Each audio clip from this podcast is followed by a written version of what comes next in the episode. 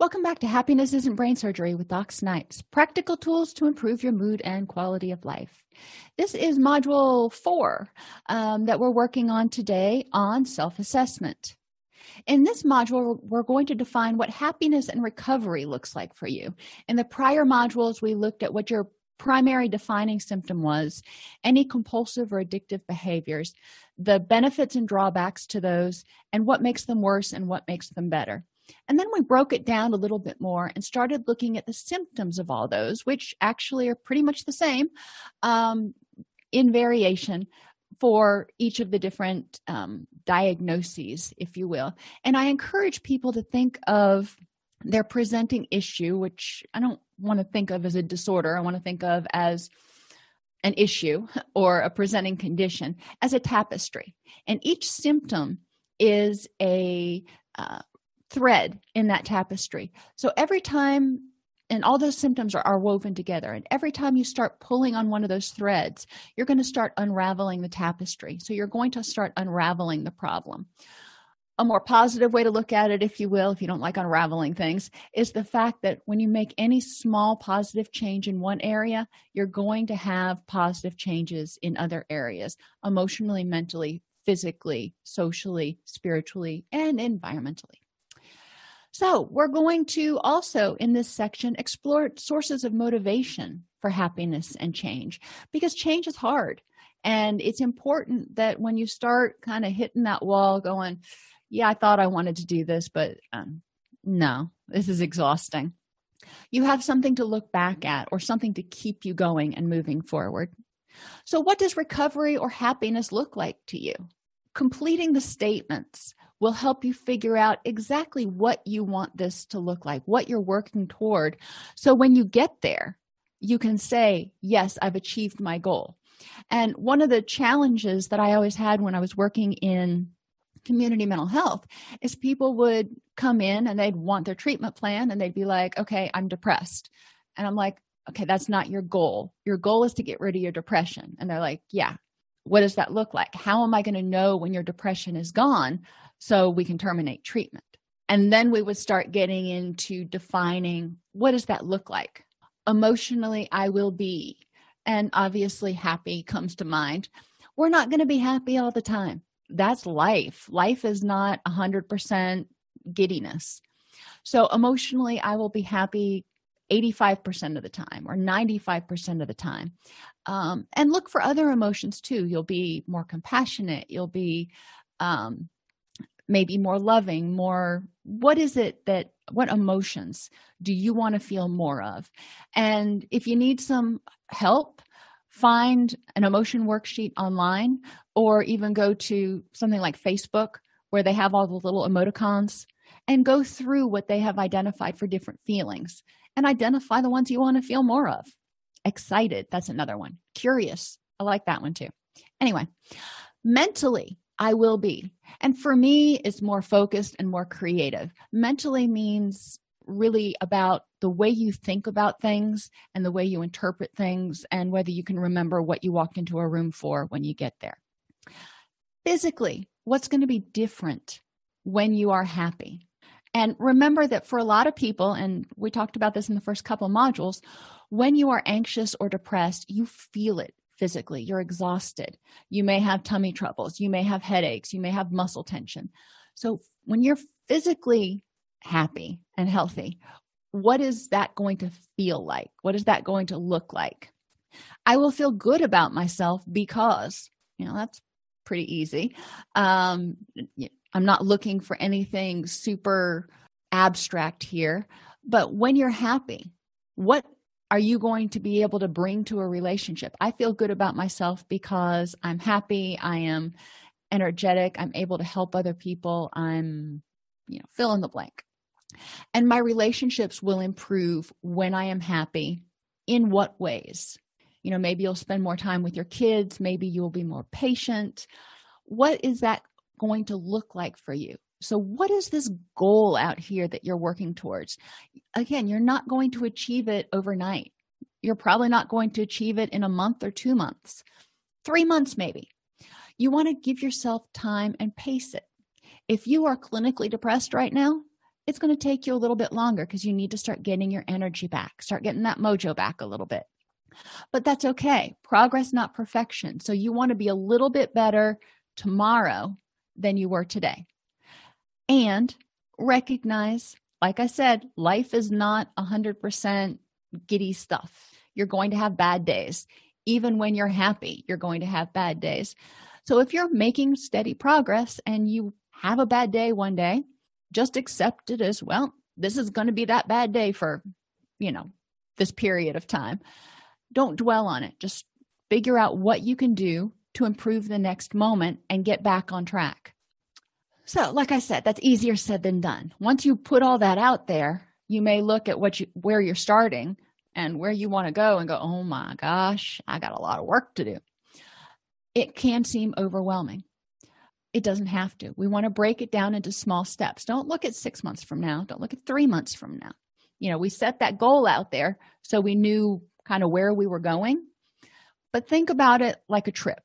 And we're going to imagine that you're going to hike across the country. So you're not going to get from Virginia to California in a week. But you need to know that you're going to California so you kind of know which way to start heading.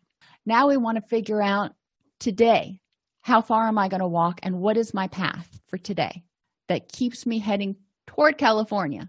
And how much can I get accomplished today? Considering all the factors, like if it's supposed to rain, whether you're going to have to walk on back roads to avoid interstates or whatever the case may be. But every day is going to have its unique path and its unique challenges. You want to keep in mind your ultimate goal of getting to California, but remember that each day is going to be a little bit different. So to keep your motivation, because some days you're going to wake up and you're going to think, California's a really long way away. Happiness may seem almost out of reach at some point, but it's important for you to go back to your motivation and go, okay, emotionally, how can I stay motivated? How can I stay excited and happy and curious about what today holds and about what I can accomplish for today? Make it a game if that does it for you. I'm really competitive. So emotionally, I keep myself going, and this is part emotional, part mental, but I keep myself going by making a game out of it, making sure I do a little bit more today than I did yesterday, or a little bit better today than I did yesterday.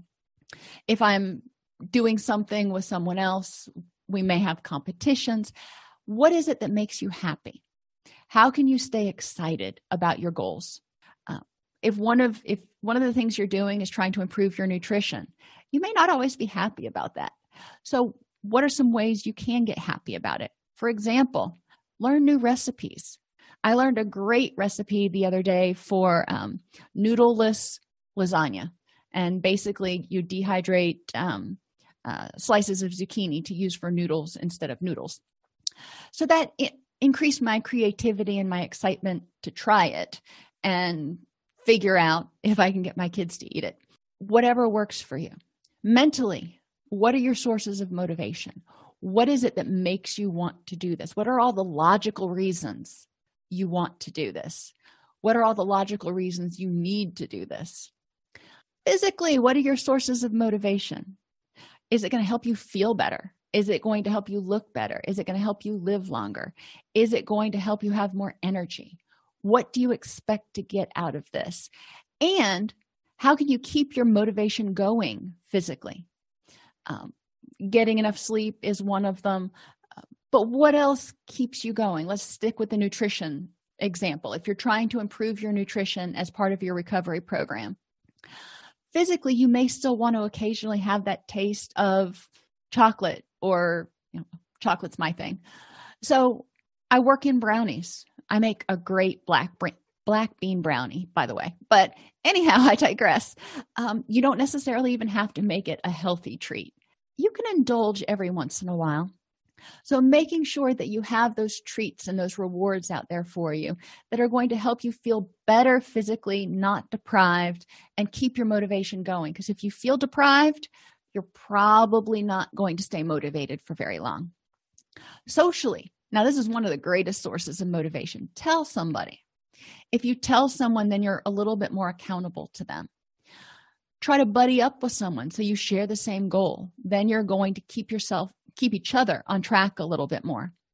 Find cheerleaders. Be your own best cheerleader. Don't rely on somebody to be your cheerleader and to get your butt to do whatever it is. Be your own best cheerleader.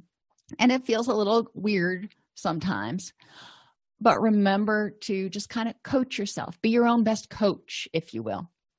Sometimes people do better, and I'll kind of put this in social motivation, kind of go in financial motivation, if they hire a coach or a trainer or a therapist, because if they are paying somebody, then that keeps their motivation going because they don't want to feel like they're just throwing money away. Environmentally, and this is another area that's ripe for motivation. What can you put in your environment to keep you motivated to working towards happiness? Number one, create an environment that's relaxing and happy. You know, that's the first step. Get rid of all the depressing stuff, and try to have things on your walls and around that make you smile, whatever that is for you. Open the windows, get plenty of daylight.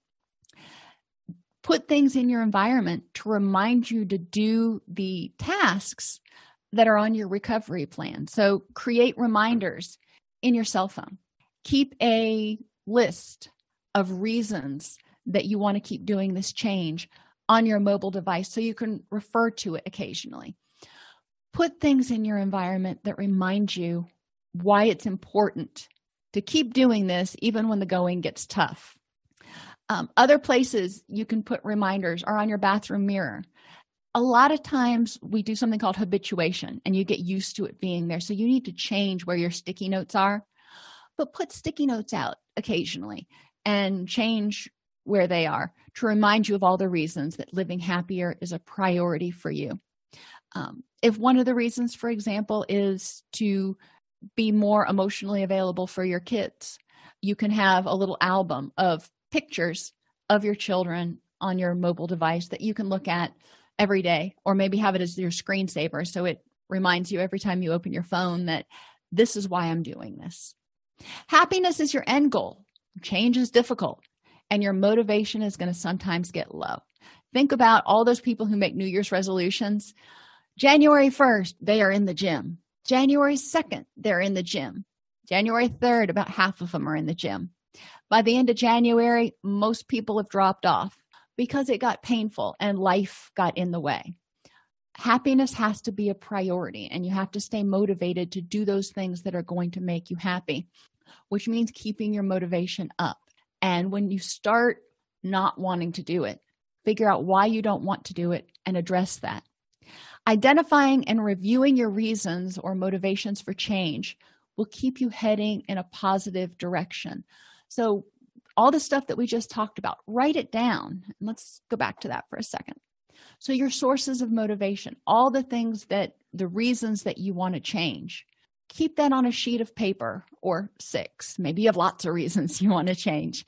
That way you can review it when you start feeling like, you know, no, it's not worth the effort.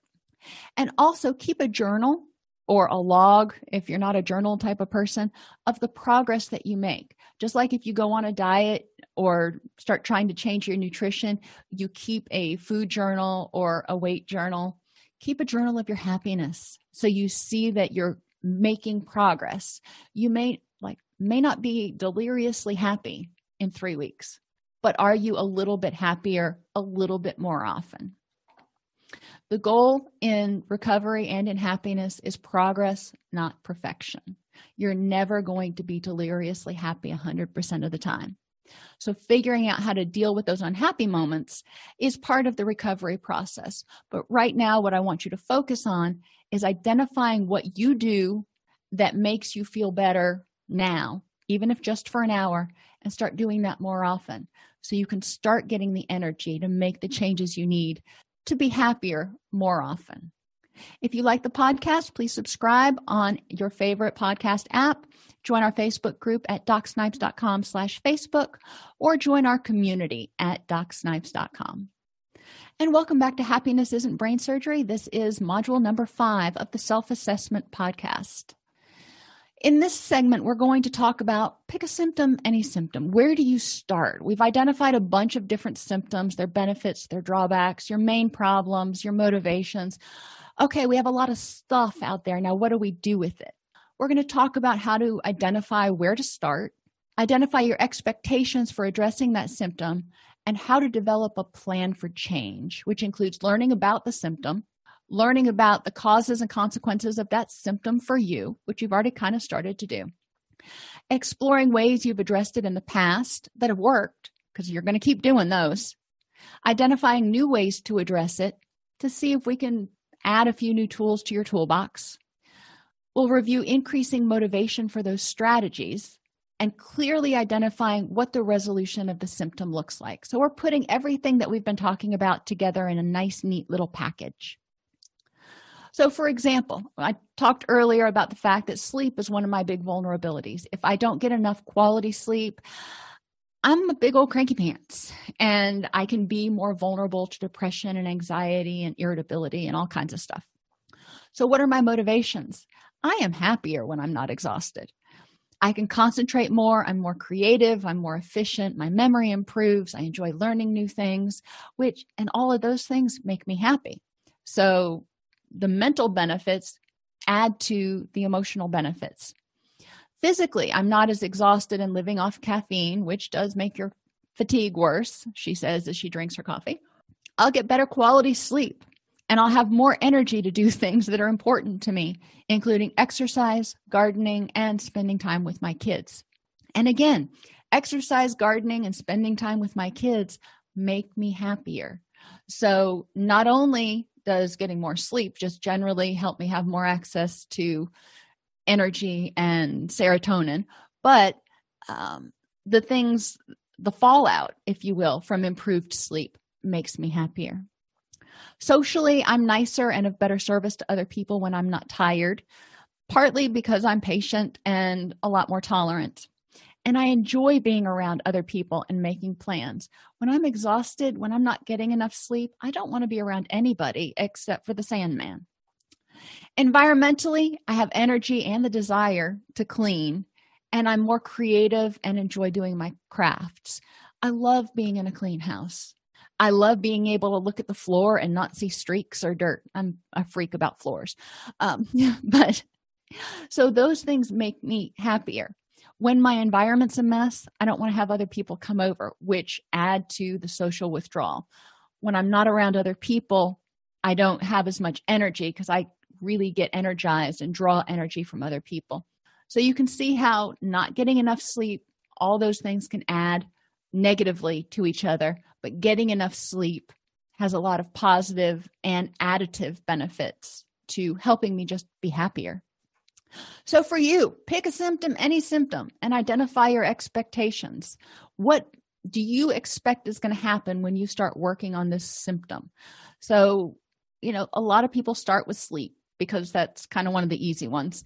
But you may start with changing the way you think so you're not feeling as helpless and hopeless all the time. You may start addressing feeling anxious all the time and nervous. Whatever symptom that we talked about in the first couple of modules that you identify, what do you think the benefits are to you for working on that? And go through and do something similar like I did right here to writing out all the benefits so you have that available for you. Now, the next thing you're going to do is learn about the symptom. We kind of put the cart before the horse in this presentation because I had you start looking at the causes and effects of the symptom on you already. You've already looked at the benefits, the drawbacks, and the impacts of these symptoms. But you also want to go back and learn in general, staying with sleep, for example.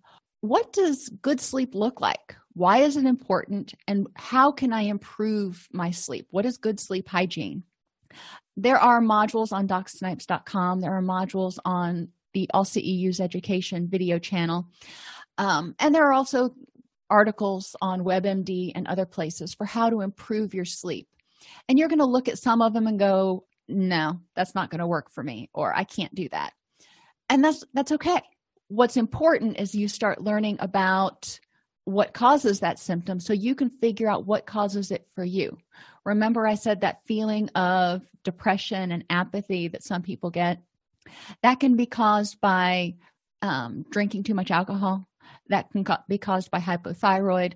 That can be caused by not getting enough sleep. That can be caused by a serotonin imbalance caused by something completely different.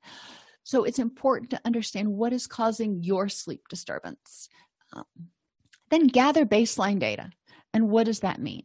That means whatever it is that you're trying to change. If it's sleep, you want to track how many hours you sleep, how many times you woke up, and how rested you feel in the morning for a week. So when you start instituting changes, you can tell if they're making a difference. Obviously, if you're doing nutrition, you can keep a nutrition app on your mobile device, chart your nutrition, see what you're eating. But I also encourage you to keep a log. If you don't want to do a journal, keep a log about every time you eat. Why are you eating? Are you eating because you're hungry, or are you eating because you're stressed? Are you eating good things, nutritious foods, or are you craving carbohydrates and fats and you're just going to indulge in self-soothing foods, if you will? This will help you understand a little bit more about why you eat and the effects it may or may not be having. If you have anxiety or depression, you're going to chart that, at least once a day on a scale of 1 to 4. 1 being, I have virtually no depression at all. I'm doing really good today.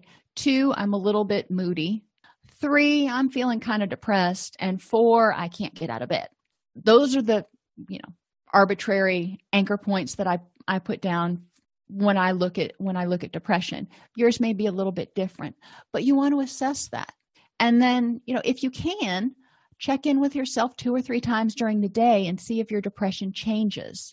That way you can see on a daily basis whether your depression is starting to improve. Maybe the mornings start getting a little bit better, but then you start getting really depressed towards the evenings. Well, the good news is the mornings are getting better. Focus on the improvements.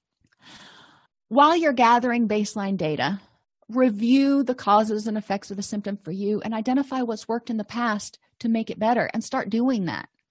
Start with your strengths. Start with what you already know works. And then we can start tweaking that a little bit to see if we can make it work better.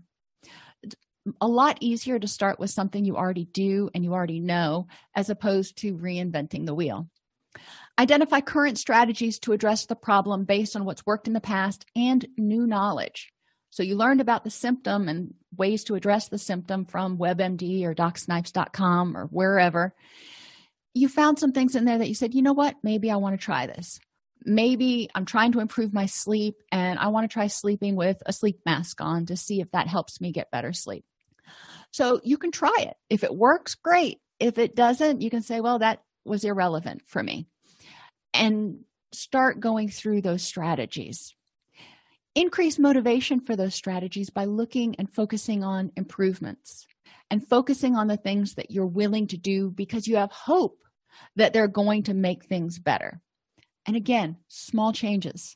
Don't upset the apple cart all at once because you're not going to sustain that change. I encourage people, if they start to change their nutrition, change one thing at a time. Don't start, just wake up one morning and go, okay, it's Monday. I'm going to be a healthy eater henceforth and forevermore. For a lot of people, the change is more lasting if they ease into it. So make it so it is exciting, but it is also not punishing or painful in any sort of way. And remember, whatever the resolution to your problem looks like. And when you're identifying strategies, always go back and ask yourself, is this helping me achieve whatever happiness looks like to me? Remember, we used the analogy before of walking from Virginia to California.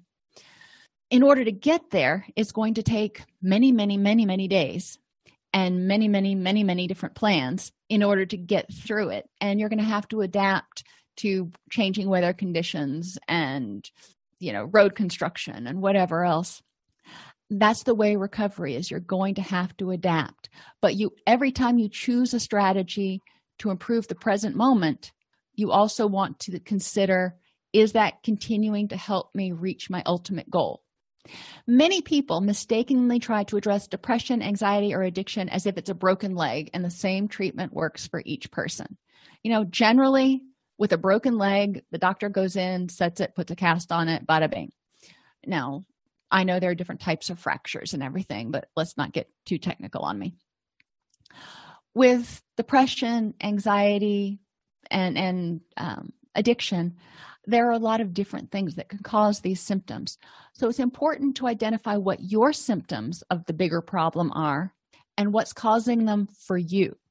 I always strongly encourage people to go get a physical with a full blood workup to make sure that the levels of their thyroid hormones and everything else are normal, because a lot of times there are some very easy physical interventions that people can do that can help them start feeling better right now. For example, if they're deficient in vitamin D, that's linked to depression, especially seasonal depression. So getting your vitamin D levels balanced out can help a lot of people start getting the energy to do the work they need to do to be happier. For now, focus on what has worked in the past for you to address your symptoms or whatever symptom you choose, and start there. Start trying to improve the moment. Make today a little bit better than yesterday. The next modules that we're going to go through next week are going to help you learn about potential causes and fixes for each symptom. Remember, I said that, you know, for something as simple as what we call depression or apathy or even fatigue, it can be caused by a variety of different things, including thyroid imbalances, overtraining, not getting enough sleep, and poor nutrition. So we'll start looking at all the different possibilities so you can kind of listen and think about, yeah, you know, that might be something that recently changed for me that may be making this a little bit worse. And you can look at altering whatever you're doing to try to improve life so you can feel happier. Connect with us by subscribing to the podcast, Happiness Isn't Brain Surgery, on your favorite podcast app. Join our Facebook group at DocSnipes.com/Facebook, or join our community at DocSnipes.com.